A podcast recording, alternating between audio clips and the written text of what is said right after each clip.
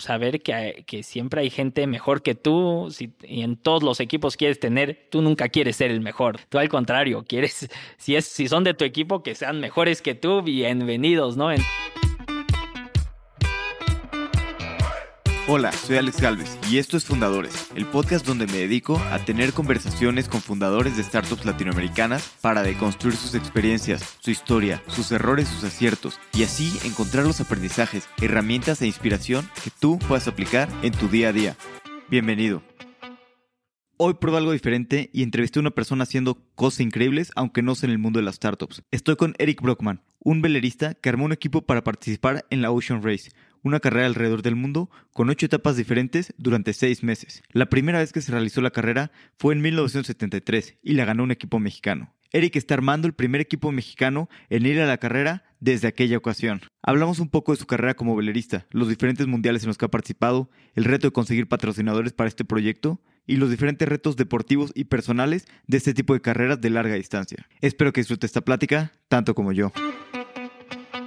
Eric, bienvenido a Fundadores. Muchas gracias, un honor estar aquí.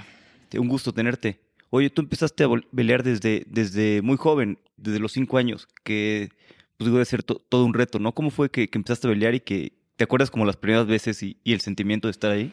Sí, la verdad es que es de esos recuerdos que los tienes grabados como foto en tu mente. Este, la verdad que tuve la, la oportunidad de que mi, mi familia era velerista, mi abuelo, mi papá, y tengo un hermano grande que, que mi hermano típicamente empieza a velear en, en, un velero solo como a los ocho años, ¿no? Y este, y mi hermano ya tenía ocho años, entonces pues mi papá lo metió y pues yo era el siguiente de cinco años y obviamente yo también ya quería, ¿no? Entonces pues fue muy fácil, pues, pues vamos a probar, ¿no? Entonces la verdad es que empecé a una edad muy temprana, a los cinco años. Hoy en día yo, yo de repente veo a niños de cinco años y digo, ¿cómo puede ser que a esa edad yo ya me iba en un velero solo a, a competir en la bahía de Acapulco, cosas así, cuando pues, dices todavía, este, el, tema de velear, pues es un deporte que mm, bastante más complejo porque hay que entender el mar, hay que entender el viento, no es como que ponerte a correr y pegarle una pelota, o sea, hay, hay, hay cosas que hay que entender más y de repente, pero pues al final de cuentas yo creo que la pasión y, la paciencia de mi papá para enseñarme a esa temprana edad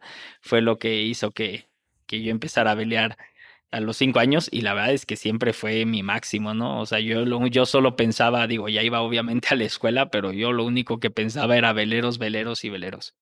Entonces, este, pues empecé, empecé y poco a poco obviamente se fue transformando en primero pues a mí me gustaba pelear, luego ya era más un tema de competencia, ¿no? Porque pues te, entra el espíritu competitivo, que la verdad no tardó en entrarme, a los 6, 7 años ya estaba a full con eso. Y pues de ahí, de ahí fue todo para arriba, ¿no? Este, a los 10 años competí en mi primer mundial en España, que eran 250 y era el yo el más chico de los 250 este, que eran de 50 países del, de, diferentes del mundo, ¿no? Entonces fue una gran experiencia. ¿Y cómo funciona el mundial? ¿Cómo clasificas? Pues en esa categoría era que se llama Optimist, que es para menores de 15 años y califican los cinco mejores de cada país. Y pues sí, es otra de las cosas que yo creo que se derivó de yo empezar a los 5 años, es que a los 10 años ya estaba dentro de los cinco mejores de México, menores a 15 años que cuando que una persona de 14, 15 años a una de 10 es una, es una diferencia enorme, ¿no? Y pues de cierta manera ahí me fui colando en mi caminito y ya competía con, con contra personas 4 o 5 años mayores que yo. Qué, impresionante y que yo lo veo, o sea, como dices, una persona de cinco años que, pues, que esté empezando a pelear, se me hace eh, retador. Y un poquito hablando de los mundiales, luego fuiste a, varios mundiales, categoría menos de 15 años. Digo, el primero pues vas aprendiendo, pero después quedaste en el, en el top 20, ¿no? Varias veces, pero como que digamos que eres muy competitivo, como lo dijiste, se, no se te había hecho el, ganar, ¿no? Estos mundiales. ¿Te acuerdas un poquito del pues, ir y estar compitiendo siendo el más chico y después, pues el reto no es muy grande ganarlo y todo?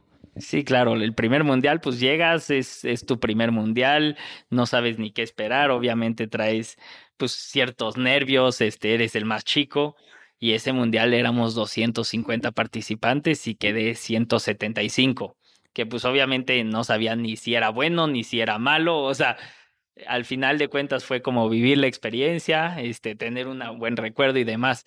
Y luego sí, luego fui a los mundiales a los 11, a los 12, a los 3, o sea, fui a cinco mundiales seguidos.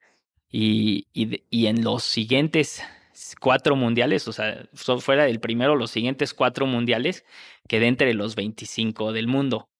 Algo que creo que, bueno, casi prácticamente seguro nadie lo había hecho, estar cuatro años enfrente, ¿no? Porque son cuatro años con una constancia de estar en los primeros del mundo.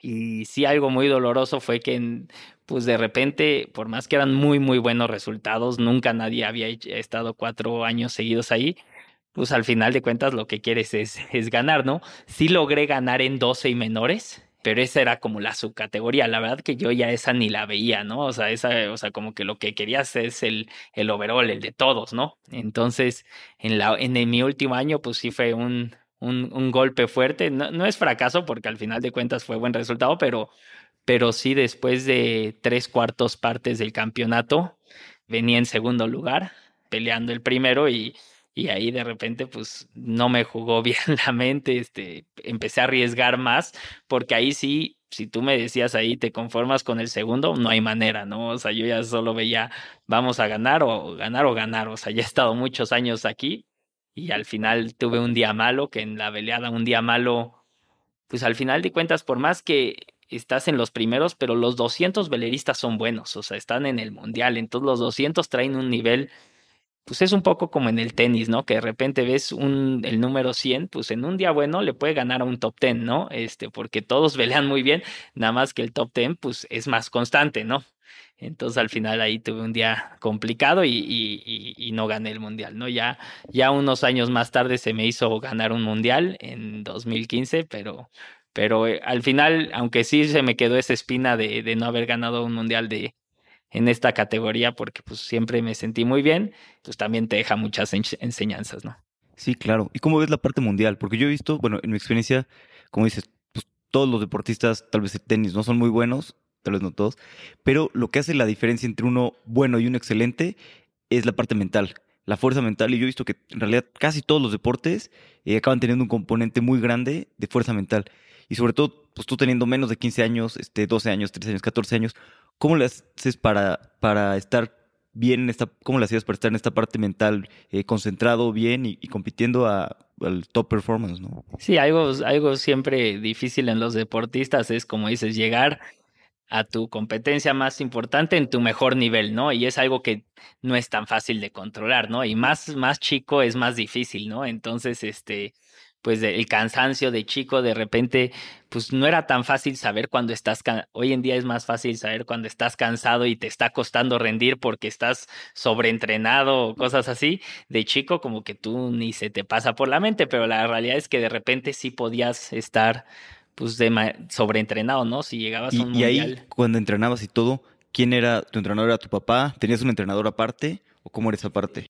A partir de los 10, 9, 10 años ya siempre tenía un entrenador. Obviamente mi papá siempre me aconsejaba mucho, pero pues también él, él, sabía muy bien cómo hacerle, en qué tanto meterse y qué tanto dejarme con el entrenador. Él siempre me apoyó lo más que podía, pero, pero de repente ves a, a papás que y deja tú el mío, el mío es muy buen velerista, pero de repente hay papás que, que le meten mucha presión a los hijos, porque también los papás son competitivos, ¿no? Entonces ahí, quieren que el hijo gane y de repente pues no, no saben ni tanto del deporte ni de nada, pero de repente pues ahí los papás se meten de más. A mí por lo, tuve suerte que tanto mi papá y mi mamá siempre me apoyaron mucho en, en, en lo que debían y, y no de más súper bien. A los 15 años, porque dejas de la categoría, ¿cómo es esto? Porque en otros lugares tienes tal vez tu camino muy trazado, ¿no? Tal vez en Europa, tal vez en Estados Unidos, hay un camino claro que puedes seguir dedicándote así. En México, pues eso no existe, ¿no? Como que esos caminos de seguirte dedicando pues, profesionalmente a otras cosas no existen, ¿no? Sí, México es,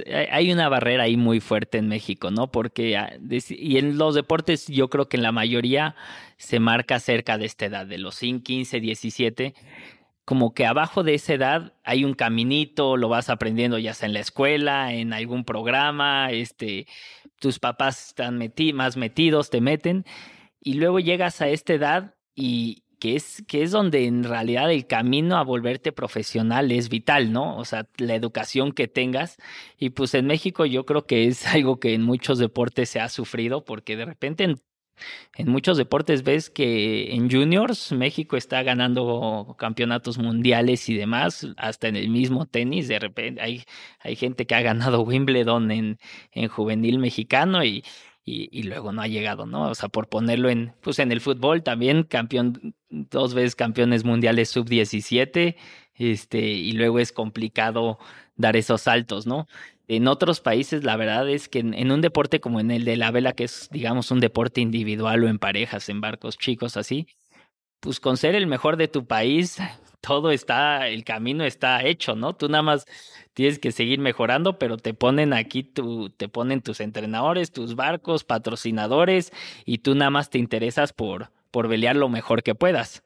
Aquí en México yo salí de esta categoría y empiezas a ver opciones, pero la verdad que no había tantas, no, no estaba marcado qué tipo de barco pelear en México, dónde había competencia, entonces empiezas a hacer muchas cosas individuales, ¿no? Porque antes, como te digo, calificabas al Mundial, ibas con el equipo mexicano, eran los cinco mejores de, de menores de 15, tenías tu entrenador, te man, o sea, y todo. Y aquí ya sales y de repente dices, ah, pues quiero ir a un mundial, pues ya no tienes ni que calificar porque ya casi que, ¿sabe? O sea, no, ya no hay ni una eliminatoria en México porque ya va el que se organice. ¿no? Eh, que suelen ser los, los mejores, ¿no? Porque son los que se siguen interesando pero ya no está ni ese, ya es como, pues organízate tú para ir a un mundial, te vas solo, alojamiento es más complicado, llevar un entrenador si vas solo es mucho más complicado, así lo divides el costo entre cinco, pues cosas así pues se van complicando, entonces... Y, y ahí es algo que también en mi carrera, pues todo el mundo siempre pregunta por las Olimpiadas, ¿no? Que sin duda es un, como a cualquier deportista, es un, es uno de los logros más increíbles o con los que más sueñas. Y, a mí, yo, yo de chiquito toda la vida, pues eh, siempre decía yo ir para las Olimpiadas. Sí tenía estos otros objetivos más en mente de Ocean Race, eso como de, los veía mucho más largos, pero yo decía las Olimpiadas, ahí me veo, ¿no? Y la verdad es que al final de repente llegó un momento que también decía, tienes que empezar a poner en la balanza el sacrificio, lo que, porque pues también quieres, tienes que estudiar una carrera, trabajar, trabajar de algo, vivir de algo. Aquí vivir del deporte es, es, es, muy complicado. Entonces, al final de cuentas, también hubo un momento que dije, este, pues voy a seguir peleando, pero, pero no, no full time, ¿no? O sea, hice mi carrera, que, que, por, que aunque sí me tomaba semestres para irme a velear, o sea, digamos que mi carrera era una carrera de nueve semestres, en, eh, estudié ingeniería industrial en el Ibero y, y en realidad estudiaba dos semestres y me iba uno, estudiaba dos y me iba uno, era mi manera de, de, de, poder seguir veleando mucho, pero estudiando. Y obviamente cuando estudiaba, pues le metía más carga, ¿no? Para, no, para que no se me hiciera eterna la carrera, ¿no? Entonces al final de cuentas casi siempre me, me mantuve con mi generación, que era algo que no quería perder, ¿no? Como que siempre quería ir también en esos pasos de la vida en buen. Sí, qué pesado tener que estar haciendo esto, ¿no? De, de llevar las dos cosas, tanto estudiar, digo, no, no es tan pesado estudiar, pero pero la vela, ¿no? Sí, sí es pesado, aunque también depende, más que pesado, te, yo al final de cuentas lo disfruté mucho, iba, hacía mis proyectitos, pero ya eran proyectos de de repente de seis meses, como te digo, de, o metas a seis meses, porque tener una meta a cuatro años, como es el caso olímpico, pues tienes que estar los cuatro años dedicados, no puedes de repente estar un año estudiando y diciendo, ah, el siguiente año veleo, no, no, entonces me metía mis, me ponía mis retas, quiero ir a este campeonato mundial o a este norteamericano y voy a entrenar esos seis meses para eso y demás, ¿no? Entonces, porque si no te puedes frustrar muy fácil, ¿no? Porque sabes que tu competencia está entrenando más que tú, este, tú estás estudiando, tú estás consiguiendo patrocinadores cuando ellos solo están peleando, ¿no? Entonces... Claro, y hablabas un poquito de las Olimpiadas este, y, la complicación que es eso, ¿no? Que no puedes estar peleando los, los cuatro años. Pues te acuerdas un poquito el momento que tomaste la decisión de, oye, sí voy a intentar las Olimpiadas o no, mejor estudiar, este, ¿cómo esa disyuntiva en tu cabeza? Pues sí, no, no fue de un día al otro, pero fue durante la carrera, ¿no? Que de repente dije, este, ya estaba en, en, una, en una clase olímpica, ya, estaba, ya habíamos ido a mundiales y demás, y pues de repente sabes que es un todo o nada, ¿no? o sea, te das cuenta que, que si vas a ir a la Olimpiada tienes que dejar la carrera full y, pues fue algo que en su momento, en su momento decidí. y que hoy en día, pues no es como que la verdad no me arrepiento. A ver, que me hubiera encantado haber ido a unas Olimpiadas y todavía no lo dejo afuera, nunca sabes. La verdad es que la veleada, una, una de las cosas positivas de la veleada es que, aunque sí es un deporte muy físico, es un deporte que hasta, te podría decir que hasta los 45 años puedes tener el físico este, necesario y más experiencia para, para pelear al más alto nivel. Entonces hoy por hoy todavía no, no, no lo, no no es una puerta que dejo totalmente cerrada. Súper bien, pues qué bueno que todavía es una ventaja, ¿no? Eso de que el físico puede estar hasta, hasta los 45.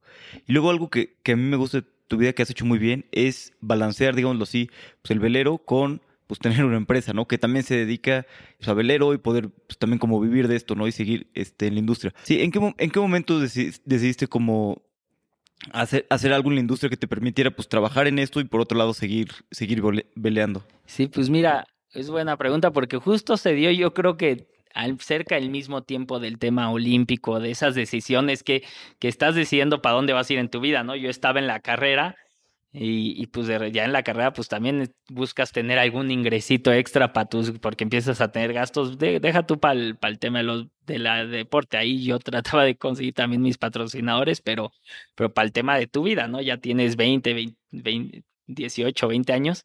Tuve la oportunidad de entrar a esta empresa que se llama SMA Yachts, que es, era una empresa pues relativamente chica, pero dedicada a vender barcos, ¿no? A vender veleros.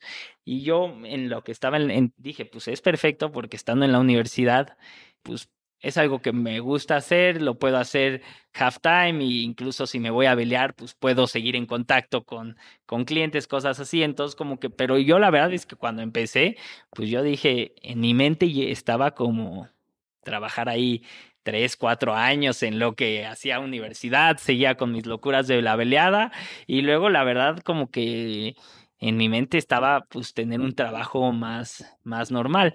Pero a la hora de, de ver que, que me, me, me, me, podía convertir socio en la empresa y, y empezar a ver el crecimiento que le podíamos meter a la empresa, pues me empezó a encantar y pues también dije, como que al principio hasta gente me decía, pero pues eso no vas a poder vivir y pues al principio no te la crees, pero luego empiezas a hacer de una empresita chica, le empiezas a crecer, empezamos a traer más marcas nuevos veleros y al final de cuentas era mi pasión, entonces estás trabajando en lo que en lo que te gusta hablar y pues se hace fácil, ¿no? O sea, sea, digo, nunca nada es fácil, pero pues mucho más fácil vender, o sea, para mí vender un velero y platicar de eso con alguien que, que para que ponerme a, otro trabajo que, que pues al, al, al, final transmito la pasión trans, con los clientes, este, la verdad que la pasamos muy bien y por lo general tengo pues relaciones de muchos años con, con la gente que, que veo este tema de los barcos. Entonces, pues empezó eso y, y, ahí sigo, este, ya llevo, ya llevo prácticamente 13 años en, la empresa y, es una empresa que cada año la vamos creciendo, vamos haciendo proyectos nuevos, de repente trajimos unos, una clase de barcos, los J70, cuando empezó, los empecé a promover aquí en México, la trajimos, fue un buen, un éxito tanto para el negocio como para la vela en México, porque pues fue un, fue, creció mucho esa, esa clase. Luego personalmente también fuimos campeones mundiales, que era la clase más, más este, popular del momento. Trajeron el J70 y luego fueron campeones. Exacto. No, pues súper bien, ¿no? bueno en lo personal, bueno para la empresa. Exacto, ahí fueron como dos, dos logros, este, pues muy satisfactorios en, en lo como en la parte empresarial y obviamente en la parte deportista fue algo muy, muy padre, ¿no? Qué padre. Este, y sí, al final de cuentas, este, aunque son dos cosas muy diferentes, pues como que en la mente está el concepto de la vela, ¿no? De los barcos y demás, que pues ahí vas tratando de, de que uno ayude al otro, más que se peleen, o sea, yo nunca lo vi como que el, el, trabajo se pelea con mis proyectos de la vela, yo al contrario, yo veía que uno ayuda al otro, ¿no? Totalmente. Y un poquito hablando de, como dices, proyectos de, de, de la vela, pues está el, el Ocean Race que, que, va a ser en enero, en enero, que es una carrera alrededor del mundo. ¿Cómo fue digo, es una carrera bastante complicada. Tú eres el capitán de, de uno de los equipos, son 10 equipos, ¿no? Y eres el, el, único equipo mexicano que ha participado mucho tiempo. Desde el principio, ¿cómo fue que, que, empezó a nacer este proyecto? O sea, contigo, ¿cómo fue que dijiste, oye, pues hay que hacer un equipo para el Ocean Race? Los primeros pasos, las primeras semillas de este proyecto? ¿Cómo nació? Sí, pues esta, esta regata es como, es como en otro deporte, si tú eres ciclista, dices el Tour de France, ¿no? Es, o sea, sabes de, es una regata que sabes de ella desde que naces porque pues es lo máximo, ¿no? Honestamente, a los 20 años, yo nunca me hubiera imaginado que a los 28 estaba en posibilidad de empezar un proyecto este, mexicano para competir.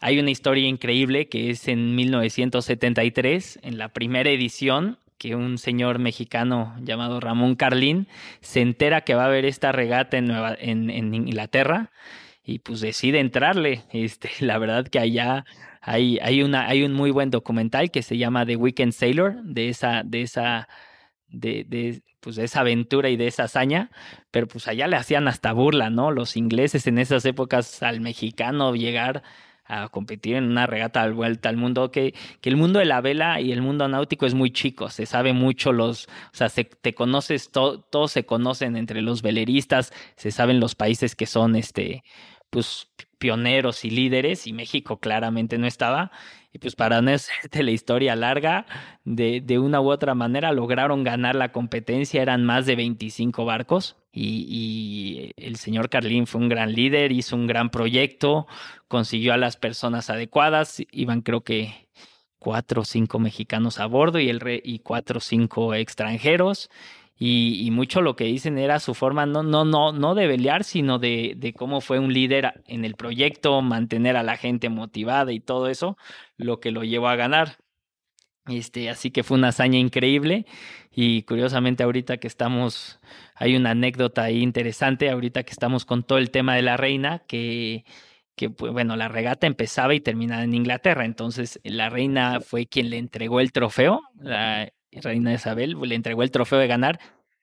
Y a los cuatro o cinco años que vino la reina aquí, o a los tres años, ya no sé exactamente cuánto, pero después de eso vino la reina a México y en una, y pues ahí el presidente en ese momento era Echeverría, le dijo que si tenía algún, algún requisito o algo que quisiera pedir para una cena de gala que tenía y su único favor que pidió era que, que invitaran a Ramón Carlín a sentarse en su, en su, en su mesa porque era el único mexicano que conocía y que, y que ya tenía algo, algo que podían platicar, ¿no? Y que quería saber más de, de, de, cómo había logrado esa hazaña, porque incluso ella le había invertido al, al, a los equipos británicos, ¿no? Entonces, que como un mexicano les había ganado, ¿no? Entonces, está esta historia y por más que eran tiempos diferentes, pues te dijo, te deja algo de que México ya lo logró y México ya ganó, ¿no? Entonces fue en 2019, 2010, digo que ya empiezas a platicar la idea y en 2019 empezamos en, en finalmente me lancé con, con yo en la parte deportiva y un socio que se llama Cristóbal González en la parte más comercial del proyecto. Pues siempre tienes que tener uno que se dedique más a la parte en tierra y otro más a la parte de vela, a mí me toca la parte de vela y luego pues gente nos empezó a apoyar para, para pues ahora sí que animarnos a dar ese primer paso, ¿no? Que, que ha sido todo increíble, con muchos obstáculos, porque seis meses, básicamente seis meses entrados en el proyecto, nos dimos, ahora sí nos encontramos con una pared del COVID, que cambió mucho, cambió, no pudimos entrenar por un año, que eso al final de cuentas la regata se atrasó un año, entonces no le veo, pero sí el tema económico de empresas y, y todo ha sido lo más, lo más difícil, porque en un momento de esa era hasta, hasta pues, no sé, ni bien tomado que llegaras a pedir un patrocinio en, en, estas épocas, ¿no? Entonces, pues al día de hoy sigue siendo el, el reto máximo para estar en cuatro meses en, en, la salida en España. Seguimos trabajando a, a todo lo que da, pero, pero es increíble lo que, lo que hemos vivido en estos cuatro años, en todas las partes, tanto en la parte deportiva, la parte de proyecto, y como quien dice ahí, en estos, en estos proyectos luego lo más difícil es llegar a la, a la línea de salida, ya después te dedicas a pelear, pero, pero bueno, aquí seguimos haciendo todo para estar el 15 de enero en la salida. Y para llegar a la, a la línea de salida, que es lo más de, ¿cuál fue el primer paso? Primero conseguiste el barco, conseguiste primero patrocinadores. ¿Cuál fue el primer paso? Como ya que habían dicho, oye, pues hay que hacer esto. ¿Cómo empezamos? Hay, hay, hay ocho barcos, ¿no? Que, que compiten en esta categoría, que son ocho barcos idénticos. Entonces, el primer paso era ser elegible para para que te... Porque no podías llegar y con dinero y comprar un barco, o sea, tenías que presentar tu proyecto, que fuera un proyecto que le interesara a la organización. Obviamente cuando llegamos y nos paramos ahí, pues la organización se volvió loca de decir, pues México is back, ¿no? Decía, o sea, después de 50 años.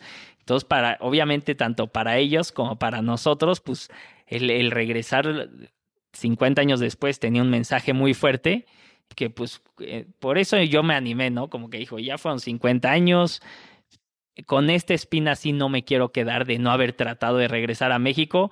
Y mira, te, soy totalmente honesto, hoy por hoy no te puedo decir 100% que, estamos, que estaremos el 15 de enero, todavía tenemos que terminar de cerrar algunos patrocinadores, pero de que, de que ha valido todo, todo la pena lo ha valido y esperemos estar ahí. Y si no, lo que he aprendido de este proyecto para aplicarlo para la siguiente es enorme, ¿no? Entonces, este, o, o, para yo transmitirle a alguien si es que por alguna razón no me toca a mí personalmente, pero pues es, es algo, es algo increíble, ¿no? Pero sí, entonces logramos que se nos, que nos aceptaran comprar uno de los barcos, que ahí fue una inversión este, privada de, de, de, cuatro socios que apoyaron el proyecto, tres mexicanos y un americano y su forma de apoyar el proyecto fue con el barco, que de cierta manera pues su inversión está en algo físico, ¿no? Porque ellos no están promocionando ni sus empresas ni nada, ellos están poniendo el barco que al final de cuentas es tu herramienta principal para hacer la, la, vuelta al mundo.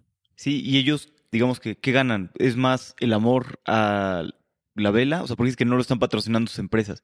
¿Es más el amor al arte y después se venderá el barco y recuperar una parte o...? Exacto, exacto. Es, es, es, es amor al, al, deporte, amor a un proyecto, amor a, México. O sea, el, simplemente que el barco le, cuando dijimos el, de, cuando decidimos el nombre, pues luego los barcos tienen nombres muy, este, con algún significado o algo personal, pero pues aquí fue, pues vamos a ponerle viva México porque queremos que sea un proyecto para el país, que, que nuestro país, este, suene en el mundo y demás. Entonces, al final de cuentas fue estar, querer estar involucrados en, en un proyecto de esta magnitud y, y pues dar algo al país y a la vela, ¿no? Y sí, de cierta manera, no te voy a decir que, o sea, nunca, nunca la idea fue, fue hacer negocio ni nada. Lo, ojalá la idea es que cuando se vende el barco recuperen probablemente no el, no el 100%, pero sí una, una parte de su inversión y que, y que al final de cuentas estén, yo estoy seguro que van a estar contentos de haber dicho, no, no fue una inversión económica, pero una inversión en un proyecto que, que nunca, que, que ser parte era lo que querían, ¿no? Sí, claro, ser, ser parte de un proyecto así debe, ser increíble. Y tú ya tenías experiencia buscando patrocinadores pues, este, a lo largo de, de pues, todos estos años peleando. Ahorita, ¿cómo lo hiciste? ¿Te acercaste primero con, con personas que ya conocías, que sabías que pueden estar interesados en el proyecto?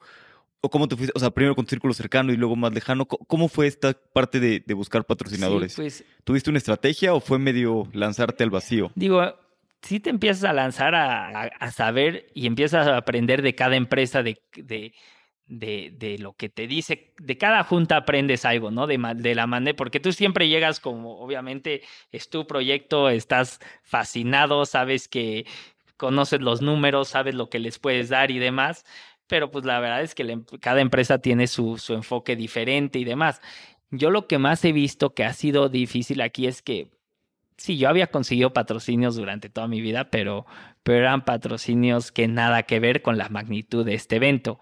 Eran patrocinios que aunque sí la, la, la marca les sacaba algo de promoción, algo de, te, te ponían algo, en algunas este, slides o algo así, terminan siendo hasta un poco de favores, ¿no? Este, a ver, saben que no es un patrocinio que les, o sea, mis patrocinios anteriores no es un patrocinio que le va a pegar a la marca o que va a tener algún impacto real y termina siendo, ah, está padre tu proyecto, va suerte en el mundial, aquí, aquí te, te doy una, una ayudadita, ¿no? Era, eran más así. Ahora en este patrocinio el tema es que las empresas, para que sea un patrocinio que, que la empresa le saque, no es solo darte el... La empresa se tiene que meter en el proyecto mucho pues ahora sí que abordar el proyecto y tener su equipo dentro de la empresa dedicado al proyecto para que le saquen el rendimiento, porque ya es, ya estás pasando a un proyecto mucho más global, mundial, es la es la carrera más larga al mundo que toca todos los continentes. Bueno, ahora no podemos, no, ahora no se pudo todos por temas de COVID, pero sí las a mí lo que más me ha costado es, es convencer que las empresas digan nos vamos a dar el presupuesto y el tiempo para dedicarlo a tu proyecto, porque es la manera de sacarlo, porque si te dan el dinero y, y no le meten luego el tiempo y, la, y, para, para aprovecharlo al 100, no termina siendo un, un proyecto exitoso. Te soy, hace tres meses tuvimos la verdad una muy mala, un, pues un, un tope muy difícil con una empresa que ya prácticamente nos había confirmado el 100% del, del patrocinio. Fiscalmente toda esa parte ya la tenían 100% analizada y al final tuvimos un, un tema que, que, que nos dijeron es que ya no nos da el tiempo, nos encanta el proyecto y en otro año sería ideal, pero ellos ya, ya le para hacer un proyecto de, meterle el 100% del dinero, decían, le tenemos que dedicar demasiado tiempo y ahorita no tenemos la gente, por, igual por temas de COVID no tenían la gente para, para dedicársela a este proyecto. Entonces, usted vas aprendiendo mucho, yo he aprendido, o sea, yo no me dedicaba yo no me dedicaba a conseguir patrocinios antes en mi vida, ahora sí tengo mucho más experiencia y, y, demás, ¿no? Y pues el chiste es ir aplicando, ir mejorando, ir viendo qué empresas se parecen. Si tienes una experiencia con una empresa parecida y vas a ver a otra, cómo te fue con esa, qué fueron los pros y contras este, que ellos te pusieron y pues estar más listo cada vez, ¿no? Sí, qué complicado, qué frustración, me imagino este, este tipo de cosas que pasan, ¿no? Que se caigan patrocinadores, que bueno, pues es normal, ¿no? Y son cosas que, que suceden todos los días. Sí, sí, la verdad que son, deja, sí, sí, yo siempre digo, ¿no? Si, si fuera fácil, habría varios intentándolo, ¿no? Este, por algo, por algo termino siendo el, el único que ha tratado esto en, en varios años y, y, y al final de cuentas lo que, lo que yo quiero es, es lograr algo, pero que también no tarden 50 años en, volverse a hacer, ¿no? Este, de cierta manera, ver que este tipo de proyectos pueden ser atractivos para empresas mexicanas, para el país, para los veleristas mexicanos, y pues que México empiece a estar más constantemente en este tipo de competencias. Totalmente. Y ya metiéndonos un poquito a la carrera, ¿cómo funciona la carrera? ¿Cuántos meses son? ¿Cuántas etapas? Este, ¿Tienes descanso entre cada etapa? ¿Cómo es un poquito toda esta parte? Mira, pues son seis meses de competencia, básicamente del 15 de enero al 5 de julio.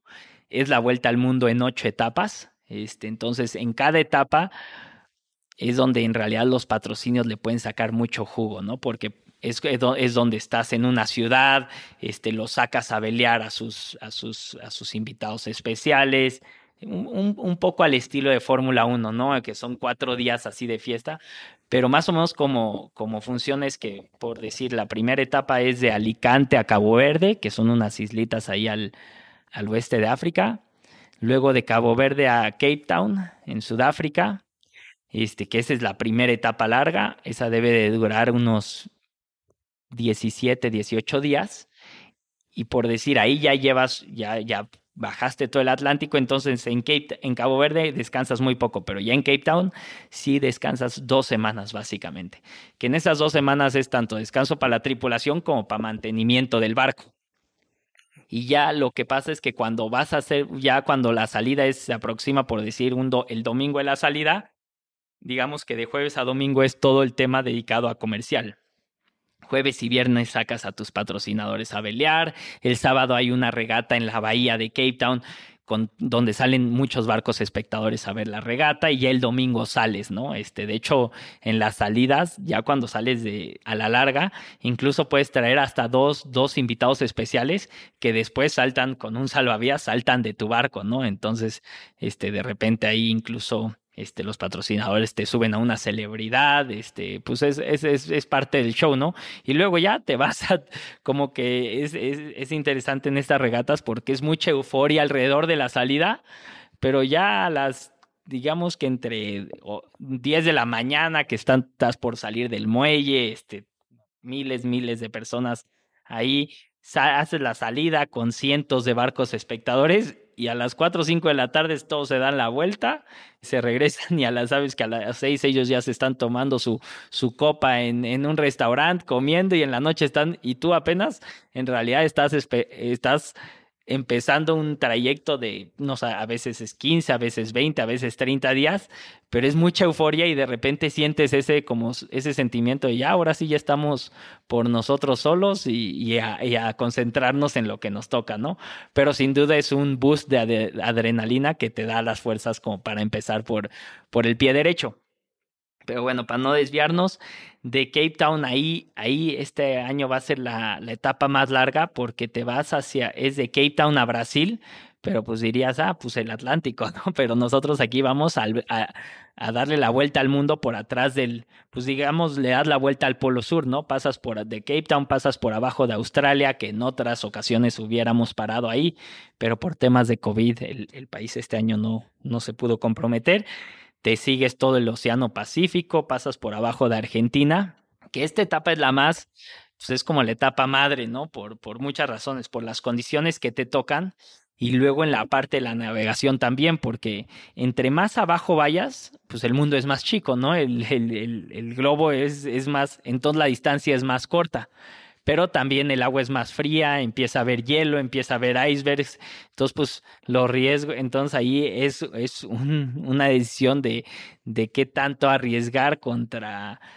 Ya la organización te pone ciertos límites que ellos, ellos consideran los límites de seguridad. Al final de cuentas, la seguridad es lo más importante, pero luego ya tú también como equipo vas viendo qué tanto más al sur que tanto más al norte, porque pues también más al sur un error puede ser fatal, ¿no? Claro, ¿y cómo tomas tú estas decisiones? Porque al final de cuentas tú eres el capitán y, la responsabilidad pues, cae, cae sobre ti, ¿no? ¿Cómo tomas estas decisiones de qué tanto arriesgar, qué tanto menos arriesgar? Pues mira, digo, la, la idea es que traes un equipo muy, muy bueno, entonces tú como capitán y el equipo en sí se siente la idea es que todos estén muy cómodos en, y, la confianza que se tienen uno al otro es para, para ir a, y todos quieren ganar, ¿no? Entonces hay ese espíritu competitivo que es muy, muy alto, pero al final también son, punto, esa etapa de, de, de Cape Town a Brasil son 35 días, ¿no?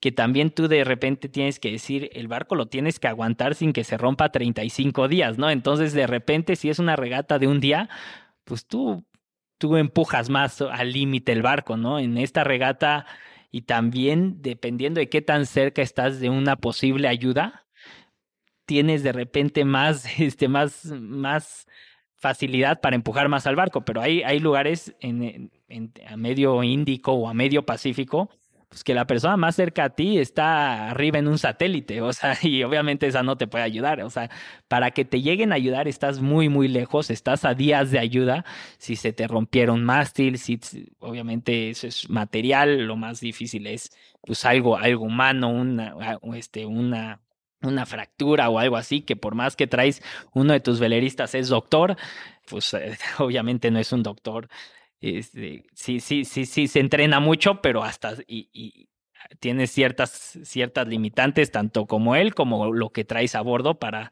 para ciertas cosas. O que una persona se te vaya al agua en, en, en aguas muy frías, también puede ser, puede ser de los peores miedos. Pero, pues de cierta manera, entonces, cuando estás tan lejos de tierra, como que sabes que tienes que, aguantar a esta, y de repente estás más cerca de tierra y mentalmente estás más cómodo de empujar más, ¿no? Sí, y hablando un poquito de, los riesgos, presente decías de que una persona se te vaya al agua, ¿no? Bueno, había, leído que esto es pues, supremamente peligroso, ¿no? Y probablemente si te caes y pues puede ser que estés muerto, ¿no? Tú una vez te caíste al agua cuando tenías 19 años. ¿Te acuerdas un poquito qué pasaba por tu cabeza ahí y después cómo fue ¿Cómo cambió tu percepción entonces de tomar riesgos y otras cosas de seguridad a partir de este, de este incidente? Sí, no, sin duda, este, el tema de, de, en estas regatas oceánicas, el tema de caerte al agua, como dices, es considérate muerto porque no deberías de caerte al agua y, y hay muchas veces que las condiciones son muy difíciles tanto para tú permanecer cierto tiempo porque el barco no te va a rescatar en uno o dos minutos, o sea, son, pueden ser mares muy duros que te pueden perder de vista. Entonces, pues es, es la peor situación en la que uno pudiera estar. A mí, y a los, como dices, a los 19 años sí tuve la mala fortuna de, de caerme en el Pacífico. Estaba a más de, creo que 800 kilómetros de tierra, ¿no? O sea, sí estás ya suficientemente en medio de la nada por suerte no era, era más acá al norte, no era, no eran, no eran, no era un mar tan, sí era frío, pero, pero aguantable, ¿no? Entonces por ese lado no tuve, no tuve tema. Yo creo que podías aguantar bastante tiempo en esas aguas, pero sí a la hora de caerte, pues te pasa todo por la mente, ¿no? Como que de niño tú decías, no es, no me va a pasar nunca, o sea, yo nunca, de niño eres más, más como inconsciente de los riesgos, eres más aventado y demás, y a la hora de caerte, pues sí te, sí te dices, a ver, estoy donde no debo estar, ¿cómo es posible que esto esté pasando? Y pues ahí yo dentro de lo que cabe lo tomé con calma porque al principio pues te empiezas a acelerar y se te empieza a ir el aire y luego ya como que me empecé a relajar y di, a ver, tranquilo, no te han perdido de vista, tú concéntrate en, no gastar energía porque no sabes si te van a recoger en 5, 10, 15 minutos, media hora, una hora, no sabes qué tanto se les puede complicar regresar por ti, ¿no? Entonces por suerte al final el, equipo hizo una buena maniobra. Habré estado 5, 10 minutos, 5, 8, la verdad no tengo ni idea, entre 5 y 10 minutos en el agua, que si piensas en todo, gente me dice, oye, ¿pensaste en tiburones? Eso fue en lo, único que no pensé, como que dices, no, ya si te agarra un tiburón ahí, es, ya te tocaba, ¿no?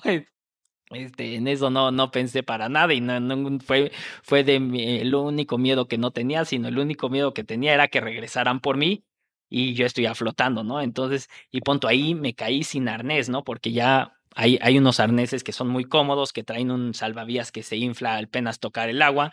Entonces, pues, y son de las cosas que de niño luego eres menos consciente, ¿no? Ahorita, pues, obviamente ya eres mucho más consciente y, y más la responsabilidad que recae cuando eres capitán. A mí me ha tocado ir en barcos como tripulante y duermo como piedra, este, como que vas a velear, este, haces tu chamba y te vas a, y cuando estás en tu turno fuera, duermes perfecto. En cambio, cuando estás como, tri, como capitán, pues de cierta manera siempre estás alerta de, de mil cosas que pueden pasar en el barco y, y pues sí es otra, sí es otra, sí es otra aventura totalmente. Sí, total. Me imagino la responsabilidad de, de, de estar como capitán. Y también, bueno, pues como decía, esto lleva, lleva bastantes riesgos. ¿Cómo sientes ahora tú, que bueno, empezaste este proyecto a los 28 años, digamos que joven, ahora ya va a ser la carrera, pero pues también tu, tu vida ha cambiado, ¿no? Ahora este, estás casado, ahora tienes un hijo. ¿Cómo sientes ahora? Pues no sé, no te pone a pensar como en perspectiva y como los, los riesgos que puedan existir del proyecto que tienes pues, este, con tu hijo, con tu esposa, con tu familia. ¿Cómo, cómo piensas en, pues, en todo eso, sobre todo que no existía cuando empezó el proyecto y que ahora pues, es parte ¿no? de tu familia? Claro, sí, no, mira, la verdad es que he tenido la fortuna de que han sido unos, te diría, cinco años increíbles de que empezó el proyecto. Me casé con mi novia que ya llevaba más de tres años. Este, me casé hace dos, justo cumplí dos años de casado hace la semana pasada. Este, ya hace 20 días nació mi primer hijo, que obviamente te, te, no puede haber momento más feliz, que te deseo lo mejor a ti, ahora, te, ahora que te toquen unas semanas. Gracias. Y, y a, ver, la, a ver, lo que es muy claro es que la vida personal es, es tu vida para siempre, ¿no? O sea, tu esposa, tu familia, y eso es lo más importante porque es lo que, es lo que va a ser para toda tu vida. Al final de cuentas, el proyecto es un proyecto de que tiene un inicio y tiene un fin, y, y sí es muy importante, pero, pero eso cuando, cuando lo pones en la balanza, eso va al lado, y obviamente sí, pues, mira, yo sí, sí es un deporte que tiene sus riesgos, yo no salgo al mar pensando en salgo muy ya muy precavido, me cuido lo más posible, pero no salgo pensando que, que, que algo me va a pasar, o sea, ya nunca sabes en este mundo, te, o sea, luego te puede pasar aquí en la siguiente cuadra un accidente que es en el tema de, lo, de la regata, lo traes tan en mente y tan, de cierta manera, tan consciente que lo cuidas mucho. Luego ahí, puedes hacer unas cosas mucho más arriesgadas cualquier día de la semana que tú ni te das cuenta que es arriesgado, pero pues lo estás haciendo no con las a la hora de la peleada usas el equipo adecuado, este la tomas todas las medidas de seguridad adecuadas.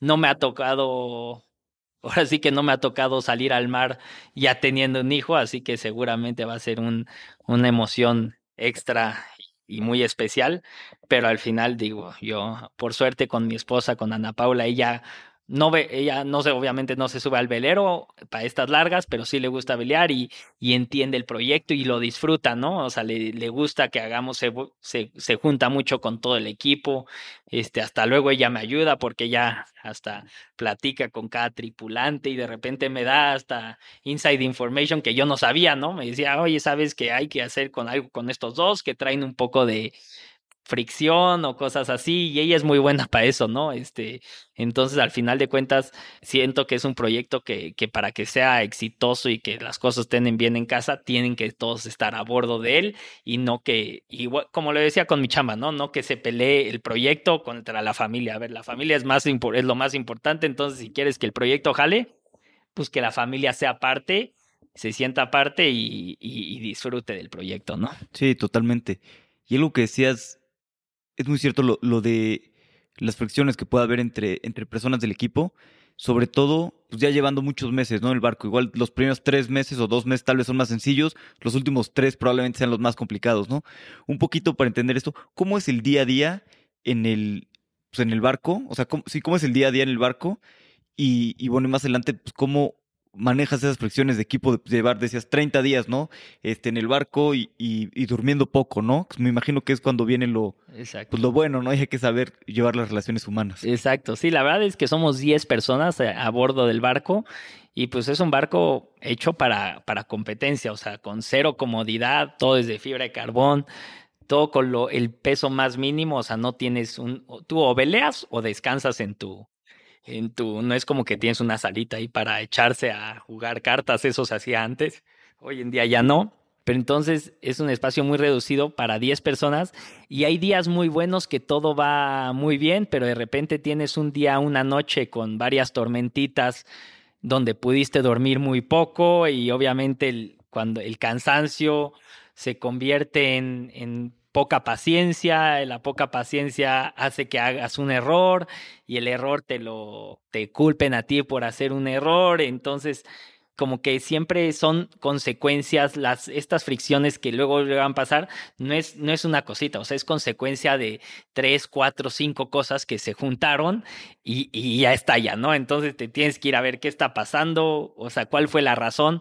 Yo siempre digo, a ver, tenemos el mejor equipo que podemos tener, cada quien en su posición es la mejor persona que podemos tener ahí. Entonces, todos vamos, todos somos humanos, todos vamos a hacer errores, pero no había nadie mejor que, que él para esa posición. Si por algo hizo un error, pues ahora sí que afrontarlo como equipo y, de, y por más que va a haber estas, estos destellos de, de, gritos o cosas así, este, sentarlos porque esto te puede pasar en el día 4 y te quedan 20 días, ¿no? Y no tienes nada de ayuda, no es como que se puede ir a, otro cuarto a, despegarse, no, estás, estás en, un mismo barco, ahora sí que todos estamos en el mismo barco, ahora sí que la expresión este, hace sentido y, y, y hay, que, hay que salir adelante. Y luego cosas tonterías, ¿no? Porque traes la comida específicamente una bolsa de comida para cada día porque pues no pues, ha estudiado cu cuánta energía tienes que comer y, y por decir, en esas bolsas de comida siempre hay algunos goodies, le decimos chocolatitos o cosas así que, que son los que te mantienen de repente el ánimo, unos dulcecitos. Y de repente nos ha pasado que sacas la bolsa del día 10 y no está esa bolsita de, de, goodies. Y probablemente fue porque en un día en un día medio duro alguien dijo, dijo no pues le quitamos una esa bolsita a la otra porque hoy lo necesitamos pero pues son decisiones que de repente luego llegas al día 10 y no tienes esos esos goodies pues pues no caen bien en la tripulación no entonces tienes que cuidar hasta, hasta desde los detalles más importantes hasta estos pequeños detalles que, que hacen, que, que crean estas fricciones y, tratar de tratar de mejorarlas porque pues al final de cuentas es es un, un trabajo continuo no es como que descansas o sea tú el barco el barco lo veleas al 100% durante 20 días en realidad tú más o menos para darte una idea las guardias tú como persona vas cuatro, cuatro horas en, en guardia terminas tus cuatro horas de trabajo te dedicas una hora a ayudar en lo que sea del barco, desde sacar agua, acomodarlo, porque también tener, tener el barco acomodado es, es, donde vives, entonces también eso hace un impacto en tu forma de estar. Entonces todo eso le tienes que meter, luego chance duermes dos, dos horas y media, te levantas, comes y otras cuatro horas, ¿no? Entonces al final de cuentas lo que buscas es que a lo largo de 24 horas duermas entre 6 y 8 horas en lapsos de 2, 3 horas. De repente va a haber días que chance de dormir, te fueron días muy cansados y te tocó dormir 3 horas. Este, y va a haber días que puedes dormir hasta 10 horas, pero no, no los puedes controlar tú. Ahora sí que los vas tomando como, como te van llegando. ¿Y cómo preparas a la, a la tripulación? Porque digo, este equipo es específico, ¿no? Para esta carrera.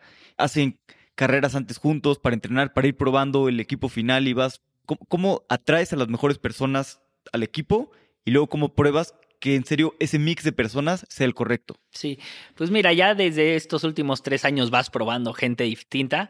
También hay, hay que tener tres mujeres a bordo, que también es muy importante porque también en, pues, la convivencia en un espacio tan reducido en esas condiciones, pues para las mujeres también este, yo las admiro muchísimo porque es más duro, ¿no? Como mujer, pues físicamente tienes más temas de qué preocuparte que el hombre hasta para al baño, ¿no? Este, es más complicado, entonces las mujeres que toda esa convivencia sea, necesitas a los mejores veleristas, pero también hay veleristas que son los mejores, pero por el día, pero no son los mejores por pavelear 20 días continuos con cierta gente.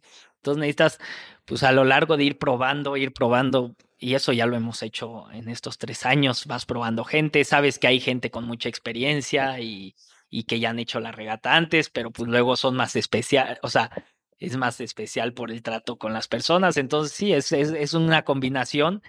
Y mira, idealmente con los que empiezas acabas, pero pues siempre está la duda de que tengas que hacer un cambio o descansar a uno en alguna etapa para que agarre, se recupere tanto física y mentalmente y metes ahí a, un, a una sangre nueva para que traiga también tantito de, de, de, ánimos distintos al barco.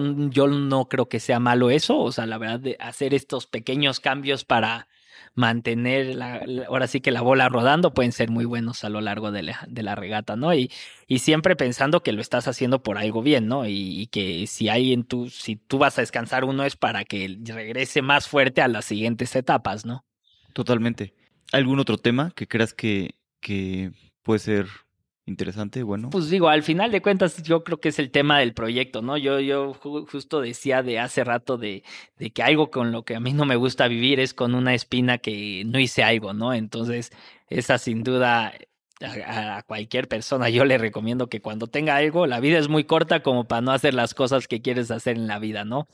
Y más que no hacerlas es quedarte con el no lo intenté, ¿no? O sea, si lo intentas y fracasas, va a ser muy bueno porque vas a aprender de ese fracaso. Y no, y no, y no, y no necesariamente es fracaso, porque si aprendiste algo, pues oye, te, este, chances si al, a corto plazo pensaste que fue un fracaso, pero a largo plazo en tu vida te va a dar muchas cosas que, que aprendiste y, y te quedaste tranquilo, ¿no? Entonces, este, a la hora de la hora es, es qué tanto escuchar a la gente. Luego, si escuchas de más, hay, hay gente aquí en México que, que, que prefiere que te quedes en tu comfort zone y, y pues si las cosas están bien, ¿por qué, ¿por qué moverle? ¿No? ¿Por qué meterte en algo? Yo la verdad que mi vida estaba bien y ¿por qué meterte en algo que de repente voy a pasar de 10 de la noche a 3 de la mañana sin poder dormir pensando en preocupaciones de este proyecto, ¿no? De pensando en el tema de los sponsors, pensando en el tema de la gente, los tiempos.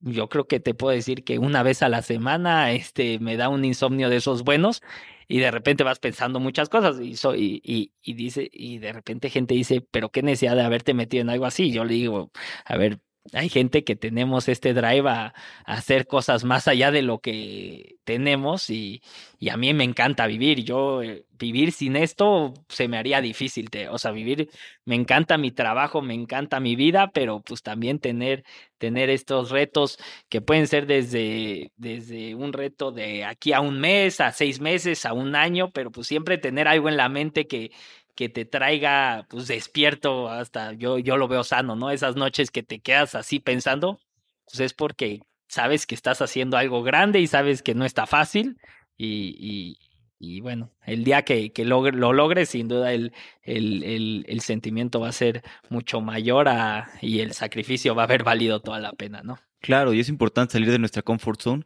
Aparte es curioso que hay ciertas cosas que, que después ya no podemos hacer, ¿no?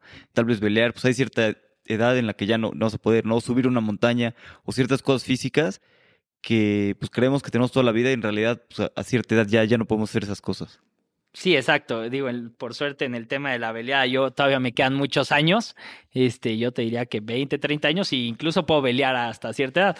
Pero luego también este proyecto, pues ahorita, luego con una familia más grande, más difícil, hijos más grandes en la escuela, chances más difícil hacerlo, ¿no? Yo creo que me aventé por hacerlo en una etapa que, funcionaba conmigo como personalmente, con mi esposa, con mi, ahora con mi hijo, chance en un futuro seguramente creceremos la familia, pero pues es ir así, de repente hay veces que, que dices, uy, me quedé con esa, con esa cosa que no hice y, y ya es muy tarde, ¿no? Y eso sí es lo que hay que evitar. Totalmente. Vamos a pasar a la última parte, que son las preguntas de reflexión. Las preguntas son cortas, las respuestas pueden ser cortas, largas o como quieras. ¿Hay algún libro, película, documental, lo que sea que te guste recomendar? Que bueno, ya, ya recomendaste. Mira, de, derivado de este, sí, bueno, de, de, película, este, la del Weekend Sailor, ¿no? Es, es documental, este, pero está bastante bien hecha. Es una hazaña que, que en México Luego en México, fuera de ciertos deportes que son como el fútbol o algo así, de repente hay hazañas increíbles que México no se, no, no, no se corre la voz y, y el que México haya ganado esta competencia es la primera regata al mundo que, que muchos países hubieran dado lo que sea por ganar esa primera regata al mundo, porque la primera parte siempre queda muy grabada, ¿no? Es como el Mundial de Fútbol, Uruguay ganó el primer Mundial, o sea, ganar el primero como que siempre quedas en la historia, y fue por eso que este, este, de hecho, esta regata tiene un museo en Alicante, en España, y, y este productor, el que hizo la, este Bernardo Arzuaga se llama, hizo la, la película, pues si no me equivoco, él estaba como turista allá, entró al museo y de repente vio que México había, vio, bueno, la magnitud, ya sabía de la magnitud de la regata, pero cuando vio que México la había ganado, empezó a buscar y pues no encontraba, digo, más que la información internacional y así, no encontraba mucha información de eso. Entonces dijo, esta es una historia que se tiene que saber, México está hambrienta de este tipo de triunfos. Y luego son cosas que yo creo que también en México han pasado, que hay gente que hace cosas muy, muy grandes y, y no suenan, ¿no? Entonces, esa, eh, le recomiendo mucho esa película. Y luego otro libro, digo, aquí tengo la el, honor de que uno de, de, los que me apoya y de estos inversionistas iniciales es, es una persona que se llama Malin Burnham.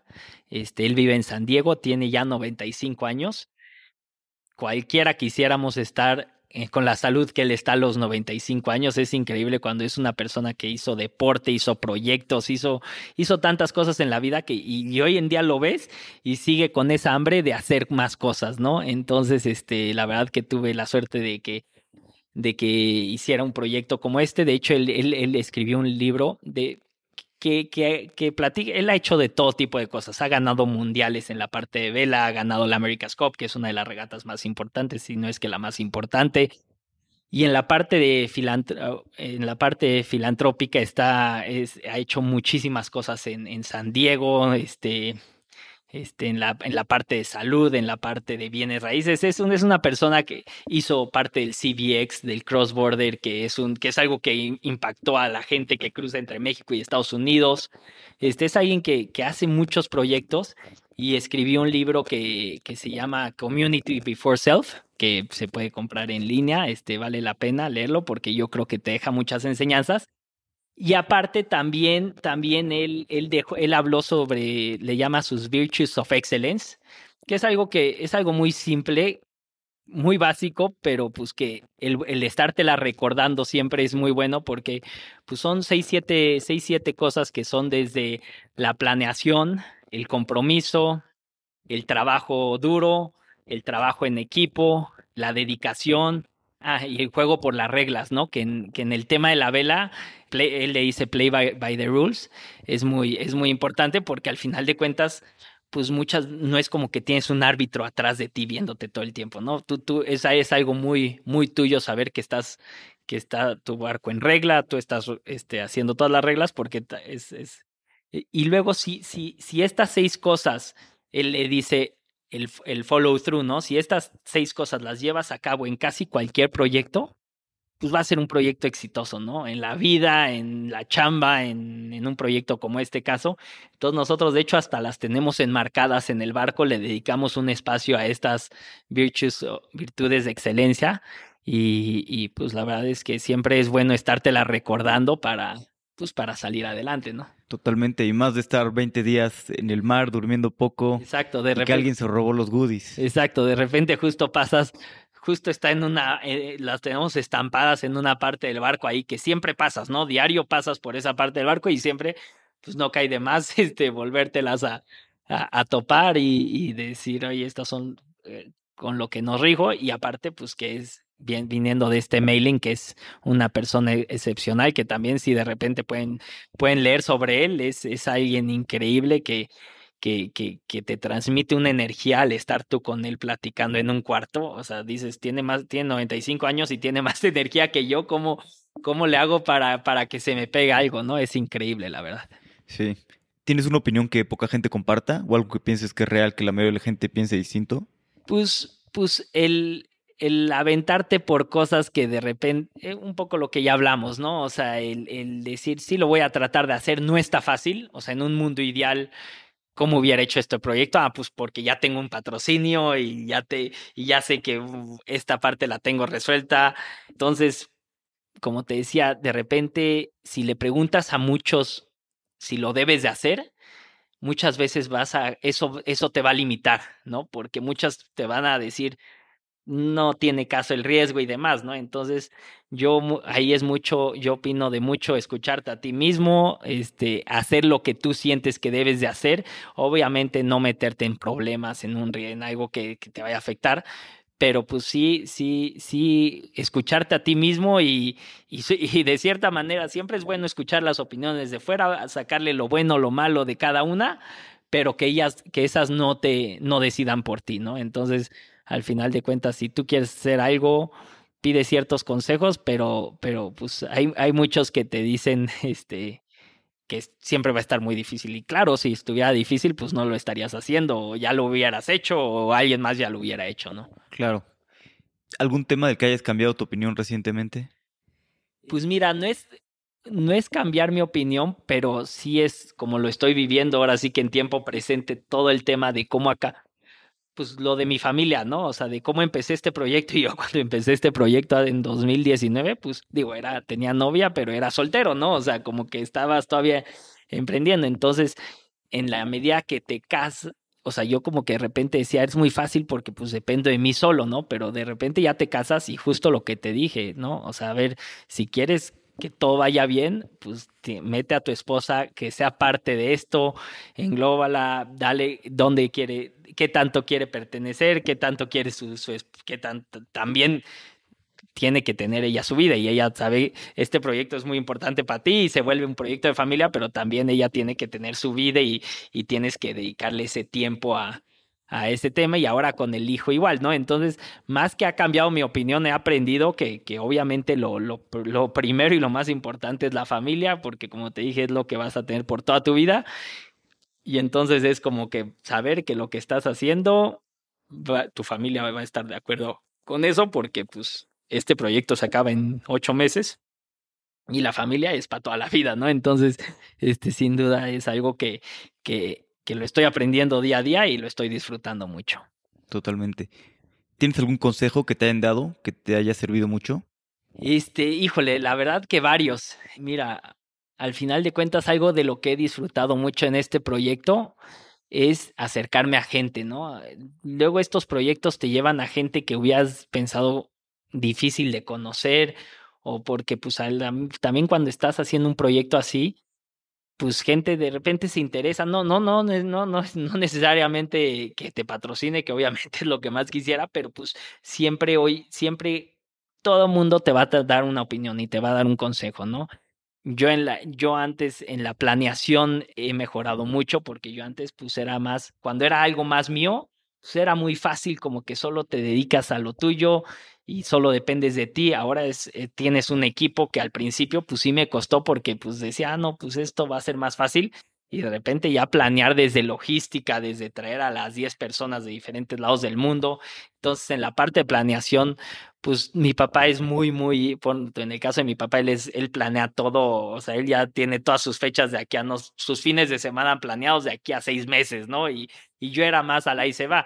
Y cuando entras en un proyecto así, pues sí, ya no puedes estar así, ¿no? Entonces, en ese, en ese, en esa parte, en esa parte He aprendido mucho del tema de la seguridad en a bordo también al pelear con, con, con, gente de mucho más experiencia que yo, gente que ya ha hecho la, vuelta al mundo, pues vas, pues eh, sabes que tienes que ser solo oídos para ellos, ¿no? O sea, todo lo que digan lo están diciendo porque ya vivieron algo que, que más tú. Entonces es mucho saber saber que, que, siempre hay gente mejor que tú si, y en todos los equipos quieres tener, tú nunca quieres ser el mejor, tú, tú al contrario, quieres, si, es, si son de tu equipo, que sean mejores que tú, bienvenidos, ¿no? Entonces, estar dispuesto que por más que seas el capitán, pues escuchar a todas estas personas porque siempre alguien va a tener algo bueno que aportar, ¿no? Y, y saber en dónde ello, alguien sabe más que tú y, y que, que, esas decisiones, pues aunque tú tienes que estar de acuerdo, pero pues sí tomar mucho, mucho en cuenta el que tiene más experiencia en,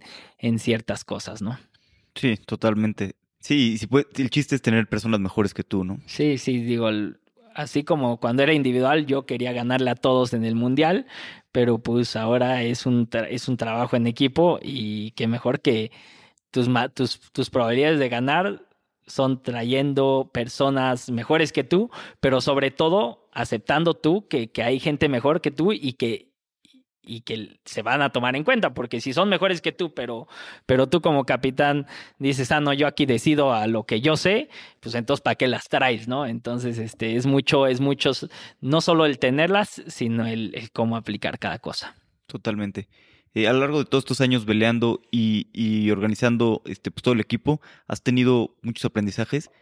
Si, si le fueras a dejar dos aprendizajes a tu hijo, ¿qué te gustaría qué te gustaría que pues, que sí o sí aprendiera o le dejaras? Pues mira, la primera es, es mantener la pasión, ¿no? Y acordarte por qué lo estás haciendo y porque de repente pasa que, a ver, la mí la habilidad es mi pasión y es lo que más disfruto en la vida, pero de repente en estos proyectos como que de repente se te empieza a no olvidar, pero empieza a ser tanto trabajo y tantas cosas y son tantos obstáculos que de repente te tienes que estar acordando, a ver, sí es, sí es lo, y en mi caso sigue siendo totalmente, pero sigue siendo lo que más disfruto, me fascina, pero de repente te lo tienes que decir, o de repente tienes días increíbles y decir, a ver, esto es por lo que lo hago, ¿no? Este, y vale toda la pena, ¿no? Entonces, recordarte siempre por qué lo estás haciendo, ¿no? Porque de repente ya estás metido en un proyectote y de repente tienes dos, tres semanas, este, que, que dices, ¿qué hago aquí metido? Y es, a ver, es mi pasión y demás. Si de repente dudas que no fuera tu pasión, pues sí te va a costar mucho más lograrlo, ¿no? Porque, porque necesitas tener ese, ese, ese impulso.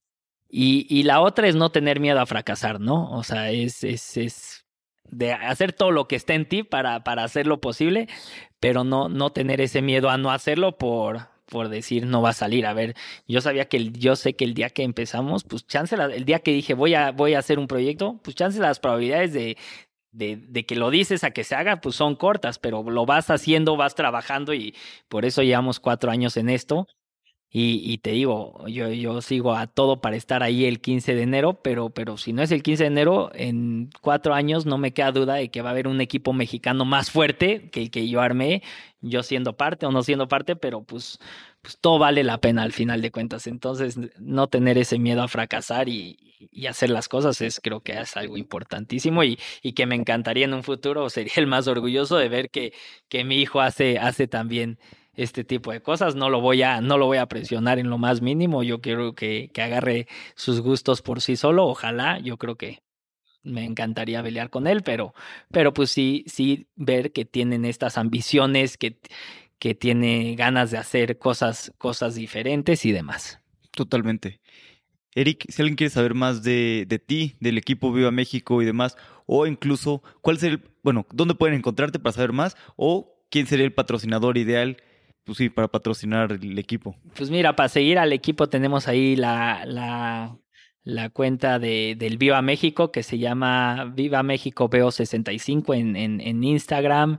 también tenemos en Facebook, tenemos la página de Ocean Race México .com, si no te la mando, no, no sé si es México Ocean Race, en fin, pero tenemos ahí, ahí vamos, en, vamos subiendo historias, este, la, la, regata, meterse más en esta regata es, es, increíble por en los videos que ves en YouTube, este, cosas así. Al final de cuentas tenemos un reportero a bordo las 24 horas del día que ha hecho que el público lo, lo viva mucho más.